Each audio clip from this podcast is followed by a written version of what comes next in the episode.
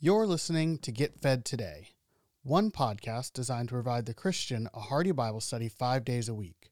While our mission is to showcase a variety of different Bible teachers, if you want to access more content from a particular pastor, simply listen to the end of the episode for additional information.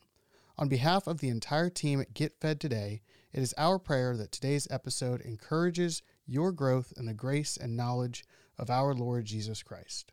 Over the last few weeks, I've been hammering home the reality that because Calvary 316 is solely focused on being church for Christians, well, we faithfully teach the Bible. What a novel idea. That on Sunday mornings, Christians gather together. It's called the church. There's a service, and we open God's Word and allow God to speak to us, knowing, really, that it's by teaching the Bible that Jesus does something inside of us, that He transforms us, that He shapes us, and He's molding us, and He rebukes us, and He chastises us, and He encourages us. He does all kinds of things through His Word with the intention of us becoming more like Jesus, so that then we can go into the world and make disciples of the nation, fulfilling the Great Commission. We really believe here at Calvary 316 that 99% of all of the ministry that occurs happens when you leave those doors and you go into your world. And yet, this morning, I do want to explain that while we're dedicated to teaching God's Word, because we believe it's how Christians are developed, we also teach God's Word because we believe it's the only effective mechanism for evangelism.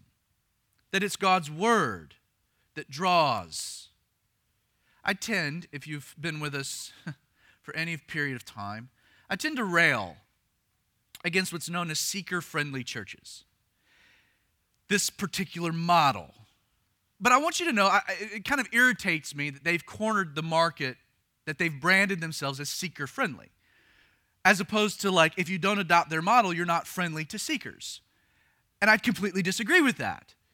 You see, I think we are seeker friendly in the sense that the most important thing that we could ever do for a seeker, the friendliest thing, is not to wow you or entertain you, but to give you what you need truth. In order to unpack that idea, that the best way to evangelize a lost world is through the teaching of God's Word. And in many ways, in doing this, contrasting our ministry approach to the larger churches that are around us, I want to take our time together this morning and look at a month long season of ministry that the Apostle Paul had in the ancient city of Thessalonica. Acts chapter 17, beginning with verse 1, we read now when they, and for context, the they are Paul, Silas, and Paul's protege, Timothy, when they had passed through Amphipolis and Apollonia, they came to Thessalonica, where there was a synagogue of the Jews. And Paul, as his custom was, went into them, and for three Sabbaths reasoned with them from the Scriptures, explaining and demonstrating that the Christ had to suffer and rise again from the dead. And then we're told this is what Paul said This Jesus, whom I preach to you, is the Christ. And some of them were persuaded, and a great multitude of the devout Greeks, and not a few of the leading women, which means that there were many, joined Paul and Silas. Now, these four verses summarize Paul's activities covering a period of what we're told three Sabbaths, basically a month, three Saturdays. And it's important to point out from the text that Paul's audience included both religious Jews as well as devout Greeks. These were Gentile proselytes of Judaism. And this detail is significant for our purposes this morning because you might as well say that Paul's audience may have very well come straight out of the Bible Belt. This group that Paul is seeking to win over for Christ, they were biblically knowledgeable and spiritually inclined. But tragically, it had been their entire religious structure that was based in a faulty misunderstanding as to the nature of salvation. You see, Paul's crowd, as he goes into this, this Sabbath, uh, the synagogue for these three Sabbaths, Sabbaths, this crowd, they believed that a person could be saved through, at a minimum, intellectual belief in God, or because of family heritage, or good deeds. Think about that for a minute. They believe that you could be saved. You would go to heaven through belief. Well, I believe in God. I'm going to heaven because, well, I believe in Jesus. Or they would say that I'm going to heaven because of heritage. You know, I was born into a, a Christian home. Or works. Well, I'm going to heaven because, well, I'm a good person. How? Well, I do these good things. Doesn't that sound like the typical Southerner? Also, notice Paul's specific goal here. We're told that, that his desire here is to convince this group of religiously minded Thessalonians of two things. One, that Christ had to suffer and rise again from the dead. The second thing Paul is trying to convince them of that this Jesus whom he's preaching, or literally whom he's heralding, was this Christ or the Messiah. Now, once again, this detail is also important. For while every legitimate church shares this fundamental objective, seeing people come into a saving faith, that's a good thing, right? We want to see people come to know Jesus. Why? Because we were lost and then we were found. We've personally experienced a transformation through an encounter with a person, Jesus. So we want that. We want to see people have the same experience that we did. And yet, not every church agrees as to the most effective way of accomplishing that particular goal. We all want to see people get saved, we just don't all agree on how that should happen. For example, most of the larger churches in the greater Atlanta or Athens area employ what's known as a seeker friendly model when it comes to church life and evangelism. You might have even heard these ministries tout themselves publicly as literally being church for the unchurched, which, please note, is historically a completely new development within Christianity. It's a, it's a ministry model we have never seen in 2,000 years, 2,000 years. Now, to this point, it really is amazing that over the last decade or so, as this seeker friendly trend has taken root, we have seen something, a staple of the church, absolutely vanish. It's true that there is no reference to a pulpit in Scripture. But it is interesting to consider not only the pulpit's origins, but the evolution of the pulpit from the days of the Reformation, because I think as you look at it, it tells you a lot. During the 15 and 1600s, as the Bible was being translated into the common languages and being distributed for mass consumption, after we left the Dark Ages where no one studied the Bible into the Reformation, Enlightenment, when people are looking at the Bible for themselves. One scholar writes the Reformation not only led to a renewed emphasis upon the sermon, but to the repositioning of the pulpit as being the center of the sanctuary. Church historians believe this took place for, quote, the central position of a fixed pulpit suggested a theological prominence as to the preaching of the Word of God within the church. The pulpit grew to symbolize the Reformation's emphasis on the Word of God being center to the church and church life, which explains, right? While the reformers were known to have pulpits, I have a picture, the pulpits were perched high above the audience. They were center, they were focal, but they were perched up high for a particular reason to elevate both the man and the message. Now, Protestant churches since have continued the long standing tradition of having the pulpit as the central uh, focal of the sanctuary, but there's no question that over time things have evolved. The pulpit's undergone some transformation over the years that have followed. Consider that it was during the 1800s that the pulpit, while still remaining very ornate, it was moved from the high perch down to eye level. that's not an accident. You see, though the pulpit still maintained the elevation of the message, the new position, well, it served to foster a relatability of the man behind the pulpit. So the message was still elevated, but the man was to be more relatable. Then, over the next hundred years, in order to de emphasize the decadence of the church, have a greater appeal to the common man, pulpits then grew, and not just their simplicity, but their functionality. During the eight, uh, 1980s and 1990s, as the church facility modernized, what happened? So did the pulpit. Instead of traditional wood looking pulpits, you know, one used by Billy Graham, if we could go back to that slide. You know, these wood looking pulpits, the church is modernizing, and what takes place? The pulpits are in all different shapes and sizes. We have metals and glasses and plastics and various technologies, all incorporated into the design. Lots of change. Finally, as the United States plunged into a new millennia, society shifted from modernism to what we would call postmodernism. The pulpit experienced probably its most dramatic transformation yet. You see, with the, wa- the rise of seeker friendly models, which produced corporate megachurches, it was over the last 15 years or so, since the 2000s, that Christianity began to see the worship experience become the primary emphasis of the Sunday service over what? The teaching of God's Word. Sadly, spiritual experience, instead of the proclamation of truth, was just more marketable to a postmodern culture. And almost overnight, something fascinating happened. The pulpit, the very thing that had been a staple within the church since roughly 300 AD, it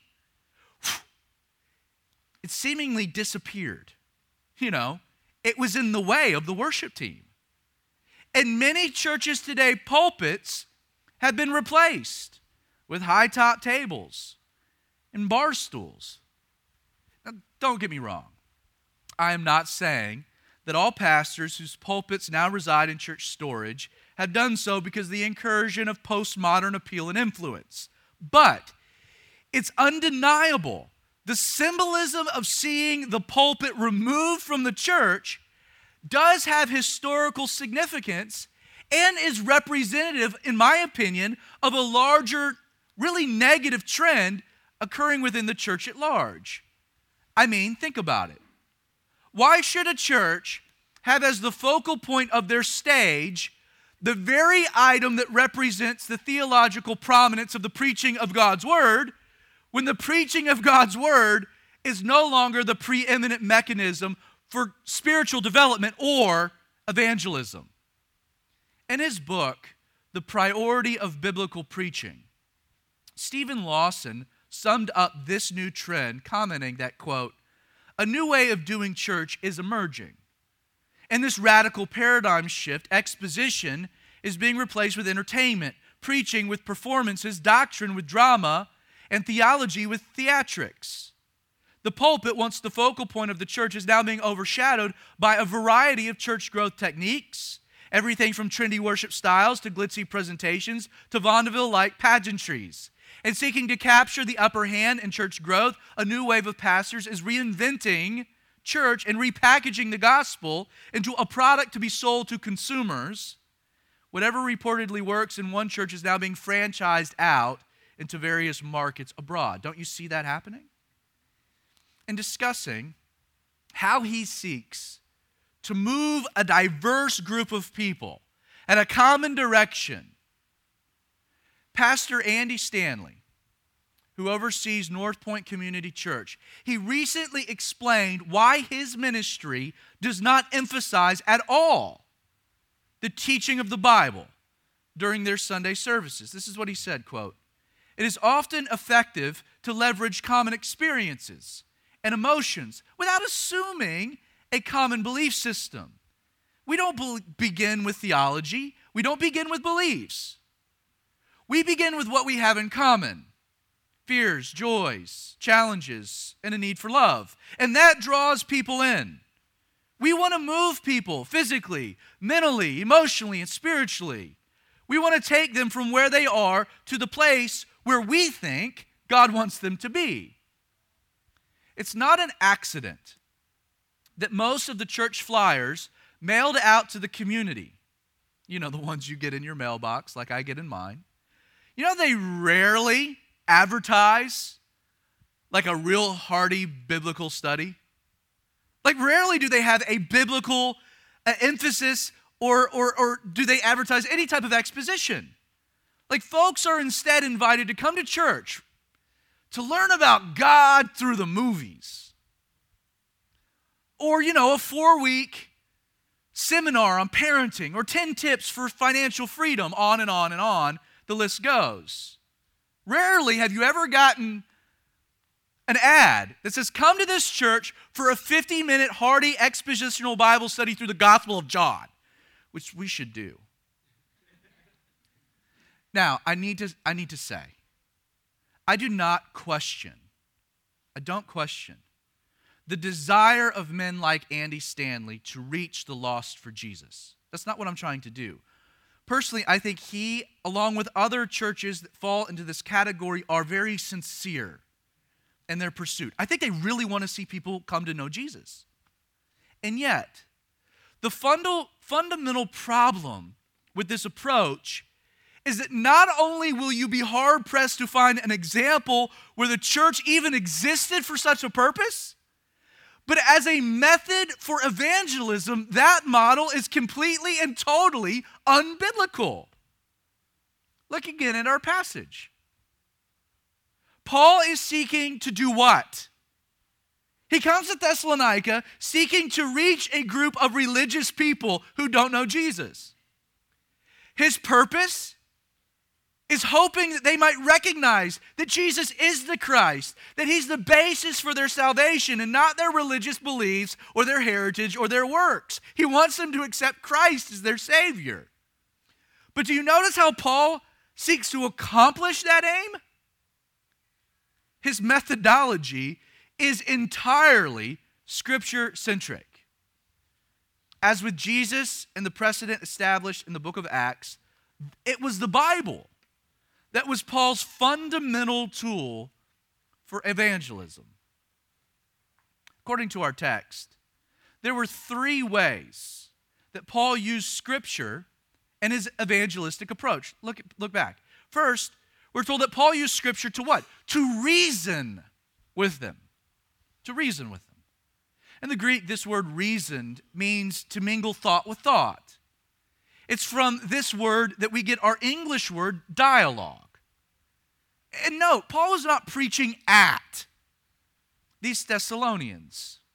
Rather, he's simply engaging with them in a conversation about the scriptures, about Jesus, about the Christ. You might call it conversational evangelism. Secondly, we see that Paul used scripture to explain to them. In the Greek, this word explaining would be better translated as, as opening or enlightening. And, and really, it's an interesting word because it's used most often to describe Jesus' ministry. In recounting their experiences with the resurrected Christ on the road to Emmaus, there were two disciples who said this in Luke 24, verse 32. They said, Did not our heart burn within us while he talked with us on the road and while he opened, same word, the scriptures to us? Then, a few verses later, Jesus appears to the 11 apostles for the specific purposes of Luke 24 45, opening their understanding that they might comprehend the scriptures. The resurrected Jesus, 40 days before the ascension, realizing he's got limited time, spends his time doing what? Teaching them the Bible, opening the scriptures. Why?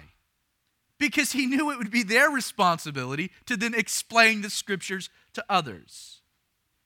What this tells us is that Paul did not base his arguments on his personal opinions. Instead, what Paul did, this opening to them, Paul is pointing to a much higher authority than himself. He's not sharing his opinions. He's pointing to what God's word said about the Christ, about his death, that he would have to rise, and then he begins to present Jesus. Paul's evangelistic ministry emphasized the teaching or opening of God's word because Paul saw scripture as being the most effective way to reveal Jesus. Last Sunday, we looked at Philip and his unique ministry to the Ethiopian eunuch. And how did he preach Christ to the Ethiopian? Through the prophet Isaiah. He's reading the prophet Isaiah. He's trying to understand is, is the prophet talking about himself or some other man? And it's from there that Philip does what? Let me tell you about Jesus. In John chapter 1, the apostle declares, In the beginning was the Word. And then some verses later, he says, And the Word became flesh and dwelt among us.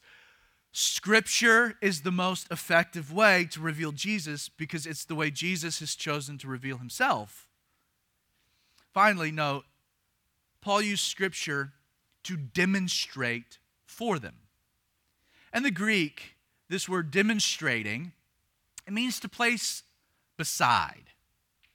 The, the word indicates that Paul's scriptural arguments intended to present persuasive evidence, all designed to substantiate his positions about Jesus. He's laying aside evidence. Now, I hope you understand that the Christian faith, your faith, hope you know that it is a reasonable faith. As Christians, we don't believe in the absence of evidence or reason. Instead, we believe because there is enough evidence to make our beliefs reasonable. Hebrews 11, verse 1 goes even further than this, actually defining our faith as the substance of things hoped for, something you can put your fingers around, the evidence of things not seen. That faith has substance and evidence. It's not blind belief. For three weeks, Paul gathers with these Thessalonians, where he uses the scriptures to reason to explain and to demonstrate that Jesus was actually the long awaited Savior, not just of themselves, but of the world. Which is interesting, right? Because Paul's methodology for reaching the lost in Thessalonica, this lost but religious culture, it ran completely counterintuitive to this modern seeker friendly approach. It's the opposite. Instead of Stanley, quote, leveraging common experiences and emotions without assuming a common belief system, or seeking to draw in his audience by appealing to common fears and joys and challenges and a need for love, Paul, Paul goes in, he's not interested in any of that. He's interested in presenting Christian theology and biblical doctrine, believing that by first correcting their misguided belief systems, the framework would be established by which they would reject the religious basis for salvation and accept Jesus. You know what's been said?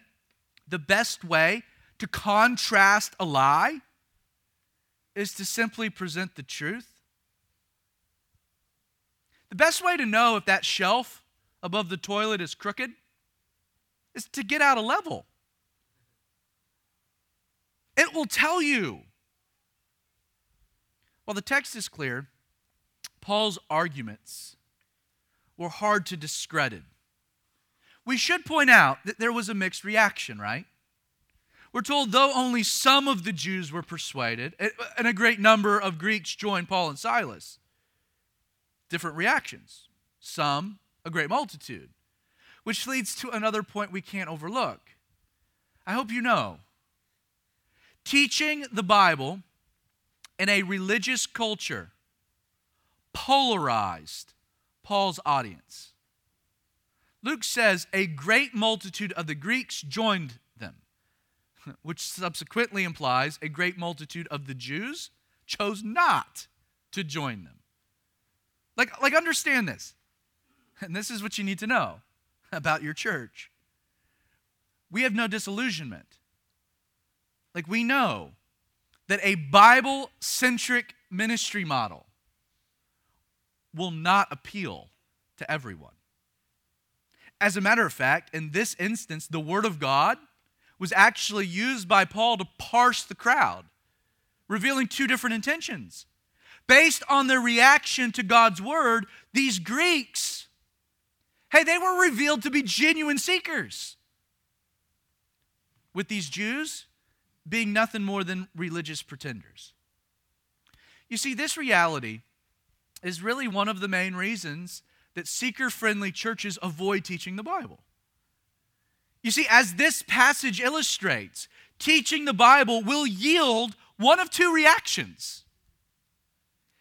Teaching the Bible will either force a person out of their religious comfort or it will force that person out of your church.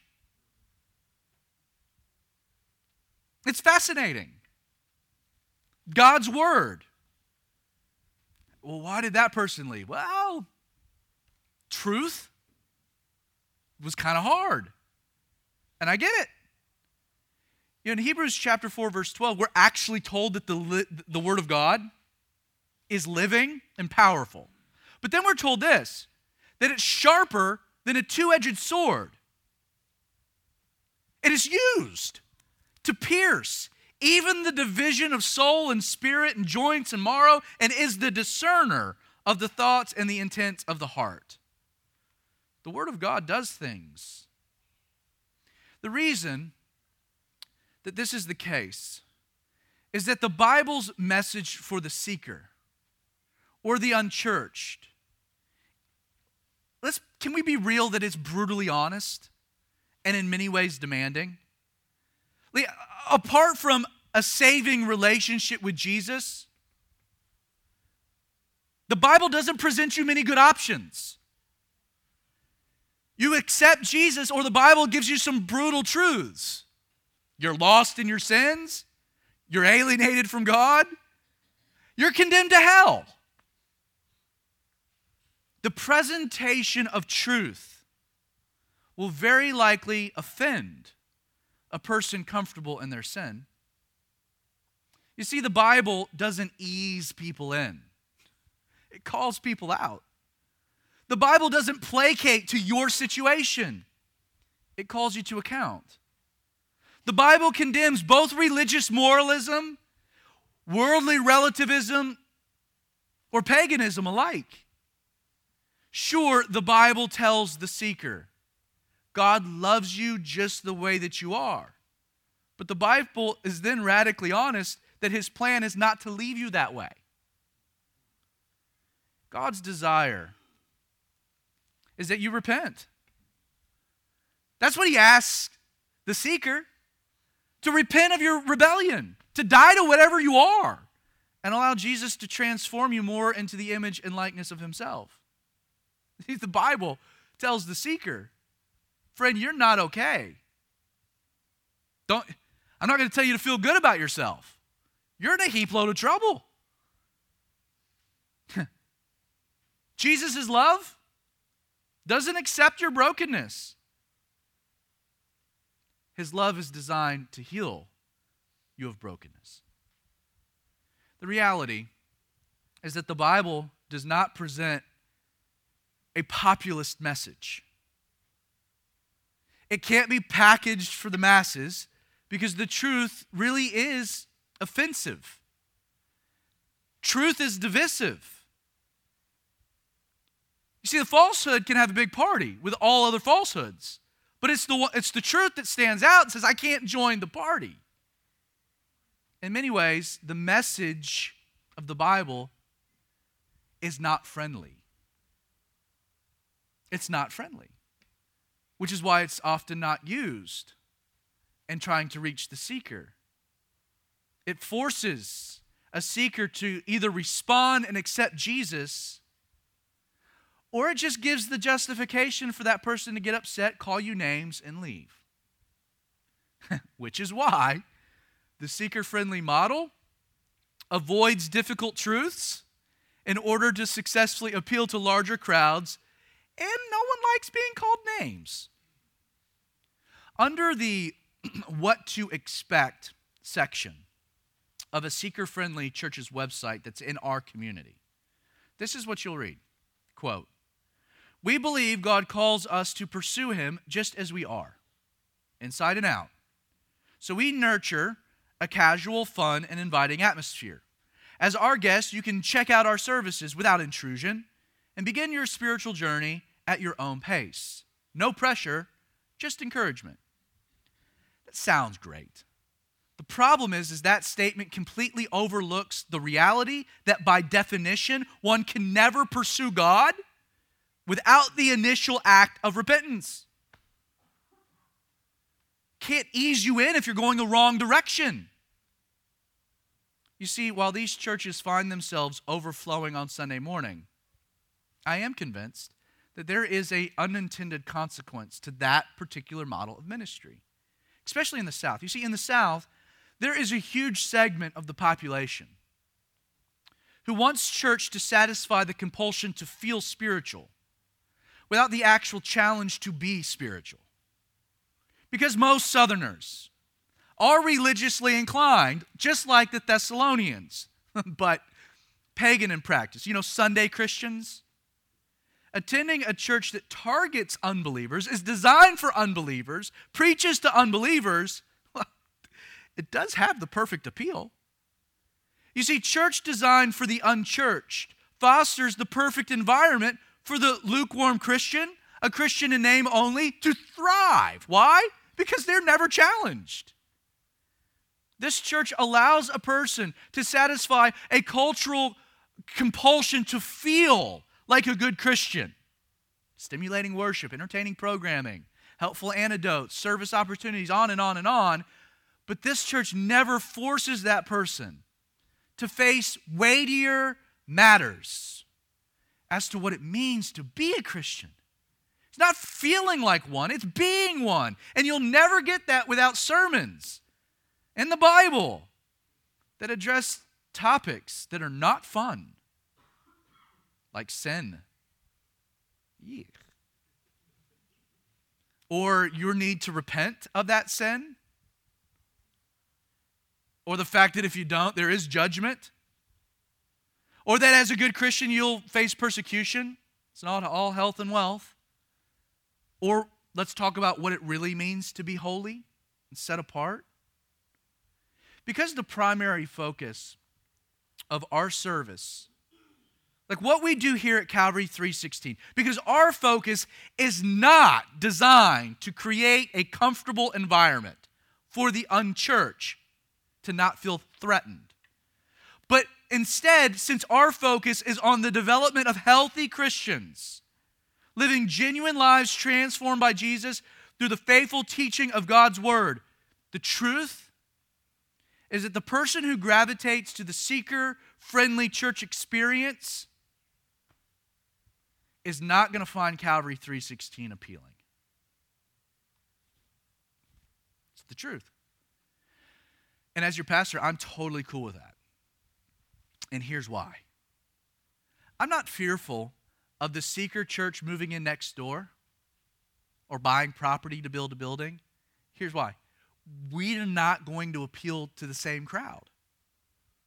While the people who gravitate their direction wouldn't find our pews very comfortable for long, although I don't think any of you find our pews very comfortable for long, it's also a reality that the people our church appeals to don't go to those churches because you see right through the facade. You see through the charade. We have people that come to our church from those, and this is what they tell me I needed to get fed. Which is a marketing campaign I would really love to do. Now that you're saved, come to 316 and get fed and put them out in front of those churches. If anyone wants to take the idea and do it without permission, knock yourselves out. Here's the deal we're comfortable with this because we teach the Bible knowing what it'll do. Which, why is it our job to tell the Bible what it should and shouldn't do? You see, the Bible will divide a religious culture. It will divide a religious culture into those who are genuine Christ followers and those who are simply playing Christian. See, I'm okay with the fact that our philosophy of biblical teaching yields such a result because it means Calvary 316 is, is filled typically with three types of people. One, it's filled with Christians who are serious about their faith, or it's filled with the Christians who've given up on church and find a place that is genuine and authentic and real, warts and all, that's a grace place, refreshing. A community that's just trying to do it the way the Bible says to do it. Like, we'll either be filled with the people who are serious about growing, who have given up on church and are like, wow, this is what I've been looking for, or, and this is what I'm excited about, I really do believe that we'll be filled with seekers that are genuinely looking for truth. You see, the, the person, this person, a genuine seeker, I'm convinced they they end up being repelled by churches that play games.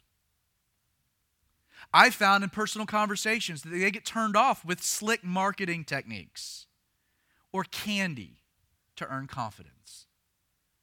Genuine seekers, they want a church experience that doesn't emulate or seek to replicate their experience in the world. They were already sick of that, which is why they're looking or seeking. You see, I think a genuine seeker is daring enough to come to a place that will speak the truth in love. You know the irony to all this?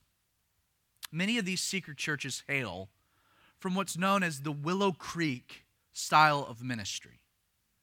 What makes that ironic is that a few years ago, Willow Creek Community Church, they did something really daring.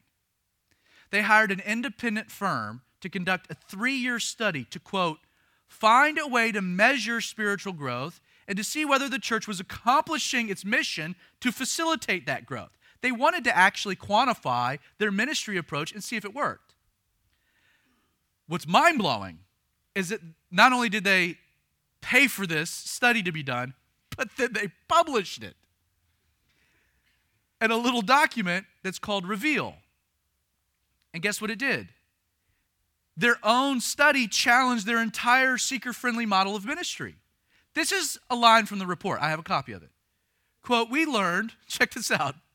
We learned that the most effective strategy for moving people forward in their journey of faith is, want to take a guess? Biblical engagement. Our study revealed that churches that are successful in producing genuine spiritual growth in the lives of people embed the Bible in everything. These churches breathe scripture, hands down, no contest. When it comes to spiritual growth, nothing beats the Bible. Duh! That's what we've been saying. So you have to ask is it about really seeing spiritual growth or just getting a lot of money from a lot of people? Verse 5. But the Jews were not persuaded, becoming envious, took some of the evil men from the marketplace and gathered a mob, set all the city in an uproar, and attacked the house of Jason. Poor dude. And sought to bring them out to the people. But when they did not find them, speaking of Paul and Silas and Timothy, they dragged Jason and some of the brothers to the rulers of the city, crying out, These who have turned the world upside down have come here too. Jason has harbored them. And these are all acting contrary to the decrees of Caesar, saying there's another king, Jesus. And they troubled the crowd and the rulers of the city when they heard these things. So when they had taken security or money from Jason and the rest, they let them go. I'm afraid one of the reasons today's American church is failing to influence our society is that in the attempts to appeal to culture, we have forgotten that Jesus instituted the church to be set apart from culture. now, don't get me wrong. There is a huge difference between a church seeking to appeal to culture as opposed to a church that wants to remain relevant.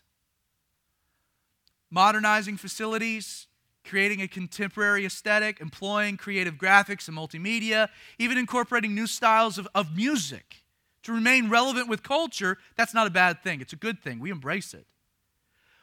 The church should never seem antiquated.